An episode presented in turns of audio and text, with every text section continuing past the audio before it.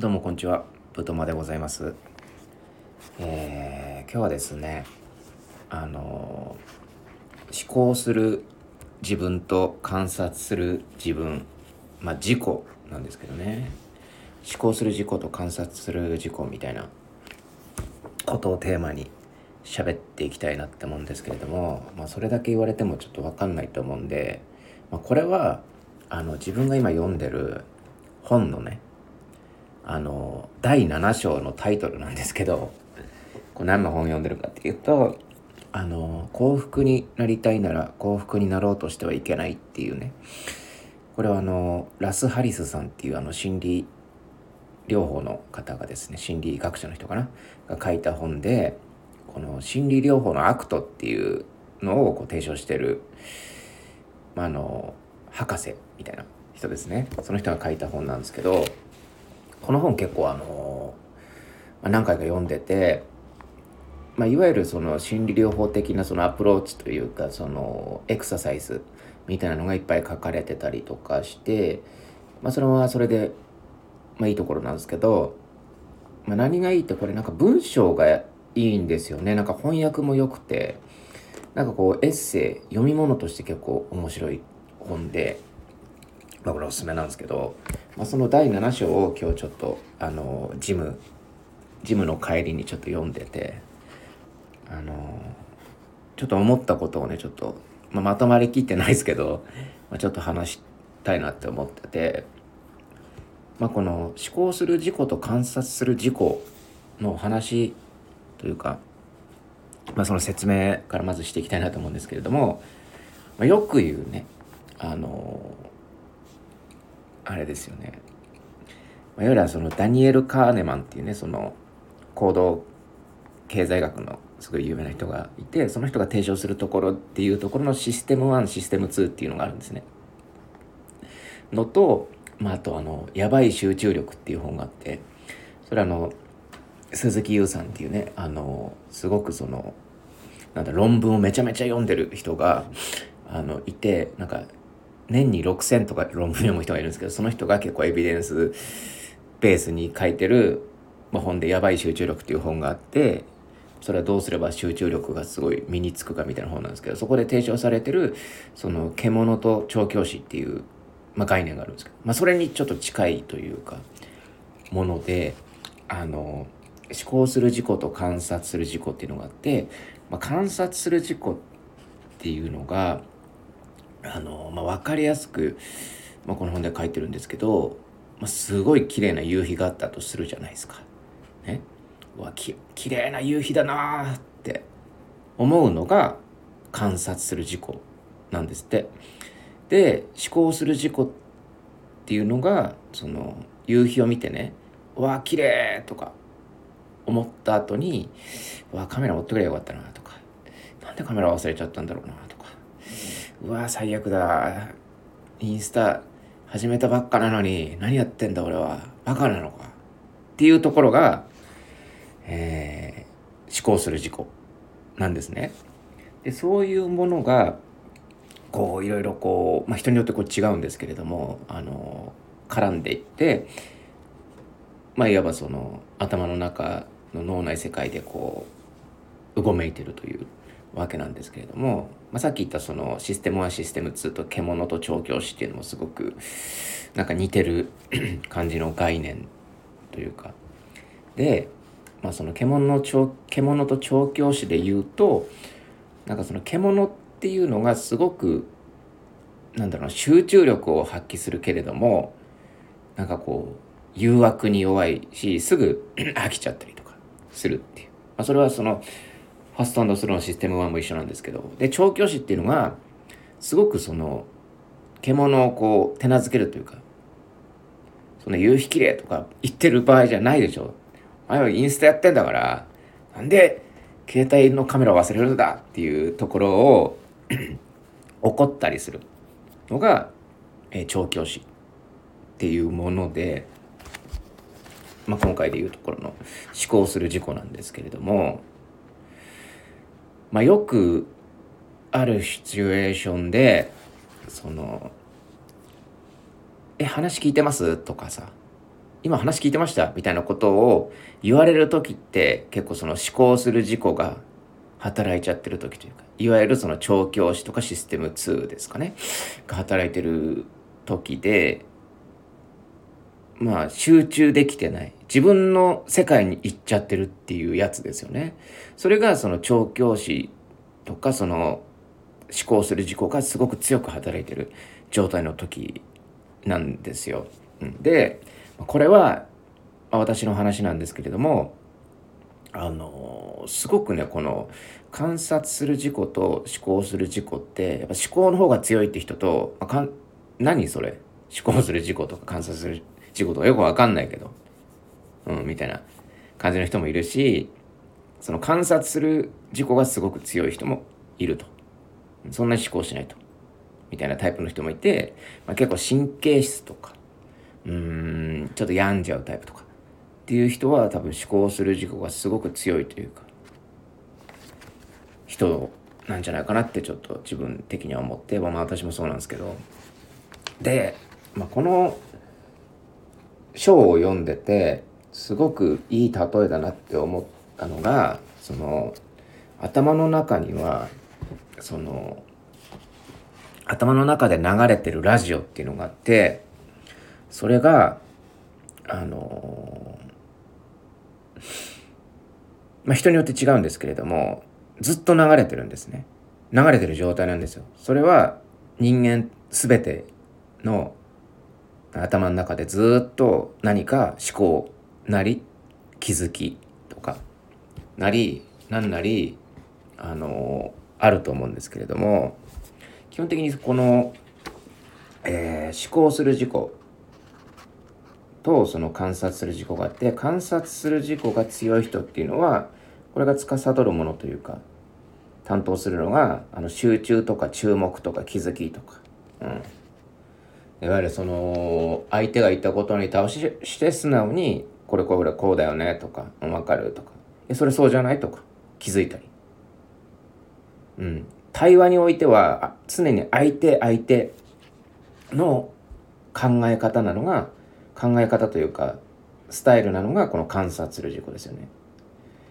うん、逆に思考する自己っていうのは、相手がこれこれこうだよねっつったら、ああそうだねって言いつつも頭の中で何だこいつはみたいな感じの考えだったり、それそれそれそんなことしたらこれこれこうなっちゃうよねとか、そんな失敗しちゃうんじゃないのとか、うん、絶対あれで早いよやるのとか勝手に考えちゃうというか、それが思考する自己なんですけれども、なんかこれを、まあ、こういうことが書かれてたんですよ、本にね。でこれを読んでて、まあこれが今自分がそのなんだろうなジム通いをしてる話とかにもあのつながるんですけれども、えっとなんかこう自分エンタメがすごく好きで、まあ読書とかさ、ドラマとか映画とか、うーんまあ何でも、まあ、鑑賞っていうものが好きであの見たりするんですけど。その時にね、なんかこう、まあ、コンディションによってですけれども、この思考する自己が強い時って、で、まあ、自分の家庭、その、ラジオでね、あの、感想言ったりだとか、アウトプットしたりするんで、まあ、気づくことでもあると思うんですけれども、なんだろうな、こう、思考する自己が強いまま、なんかこう映画エンタメ作品に触れると、なんだろうこう自分の都合のいいように解釈してしまって、なんかこうその作品からしか得られないものみたいなものがをなんかこう見逃すというかさ、難しいんですけど、そういうことが起こってんじゃねえかなって思って、それはちょっと嫌だなって思ったんですよね。だって思考って結構後々にでもできるし、最初はちゃんと観察する集中する状態で、集中気づきのある状態でいたいんですよね。でなんか気づきが何個かあったら、まあまあ見終わってからこううーんまとめるとかでもいいし、まあにかいめ見に行くでもいいんですけれども、まあ、そういうことをしていきたいなっていうふうに、まあ、要はあの丁寧に見たいって思うんですよ。まあ、逆にそのなんだろうなこう難しいもんで、まあ、こういうのってあの、まあ、対話だと思うんですよね。なんかこう、まあ、映画を対話と考えると会話って難しいよねとか難しく考えすぎると良くないよって言うし、それはできる人は当たり前のようにその対話とかできる人はいいんですけど、なかなかそれが難しい人っているじゃないですか。例えばその、まあ、だからこそその雑談とかさ、人とうまく話すにはとかさ、あの会議で浮かないためにはみたいな、そういう本が売れるわけじゃないですか。だからやっぱそういう人って一定数いて、なんだろうな、まあその難しく考えるのは良くないんですけど、まあ、なんとなく自分の中で型というかさ、なんか自信というかさ、なんかそういううーん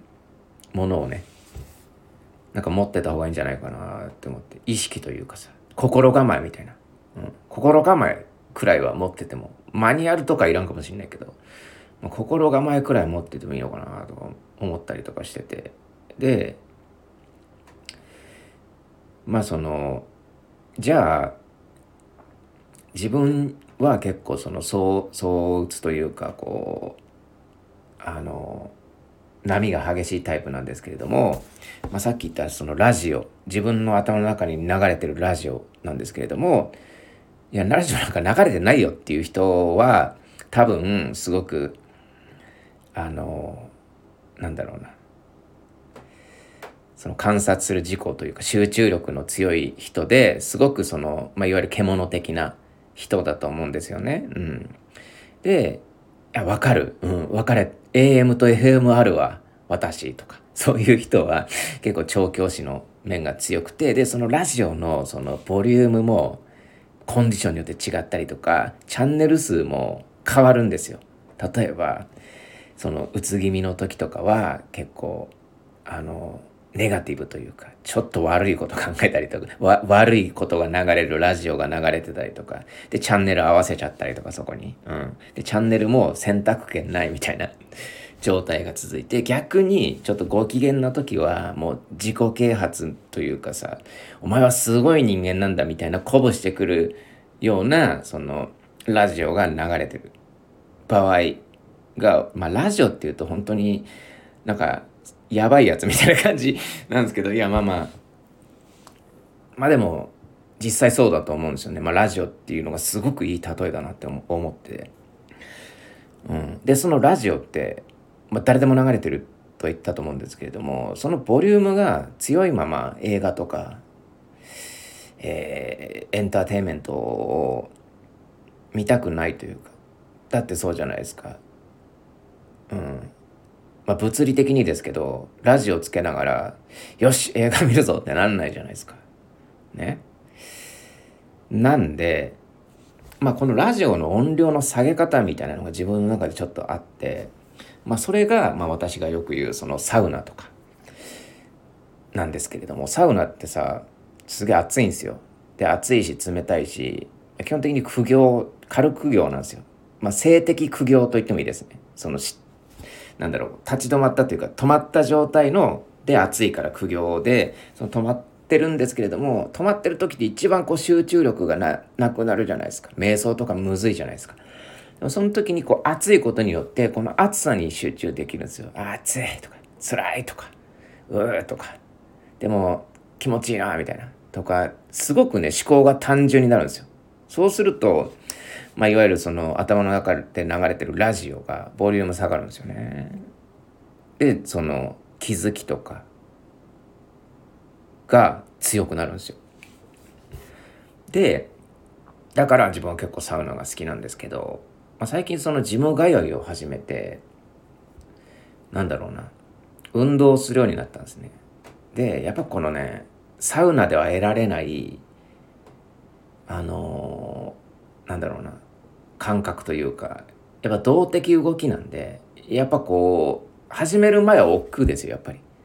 うん、何もフラットな状態でサウナ行くかジムで筋トレするかってなったら、まあ、楽っすもんサウナは止まってればいいんで。でもハマった時の爆発力は結構その動的な動きがすごく強いなってちょっと思ってて、で最近その運動になんかハマることができたんで、たまたまジムでね、でジムでその運動することでやっぱ気づいたことがあるんですけど、やっぱこうね、ジムに行った後にやっぱ映画とか見に行くと、やっぱその集中力というかラジオのねボリュームが下がってる状態なんですよね、結構。なのであの結構いいなって思ってて、あのだからエンタメ見る前はね、結構その運動してから見るといいんじゃないかなっていう。でそこでちょっと、まあ、自分がそのジム通いをしてる理由の、まあ、一個であるっていうお話をちょっと今日はさせていただきました。なんでしょうね、この、まあ、幸福になりたいなら幸福になろうと し, してはいけないっていうね、この、この本はまあこういうことに限らずですね、いろいろ面白いことは書いてありますので、ぜひ読んでみてください。なんかね、いっぱい書いてあります。なので今回はね、まあ、まとめると何ですかね、あの頭の中に流れてるラジオの話ってことでいいんですかね。ということでね、今回はちょっと思考する自己と観察する自己の話をしました。えー、以上でございます。どうもありがとうございました。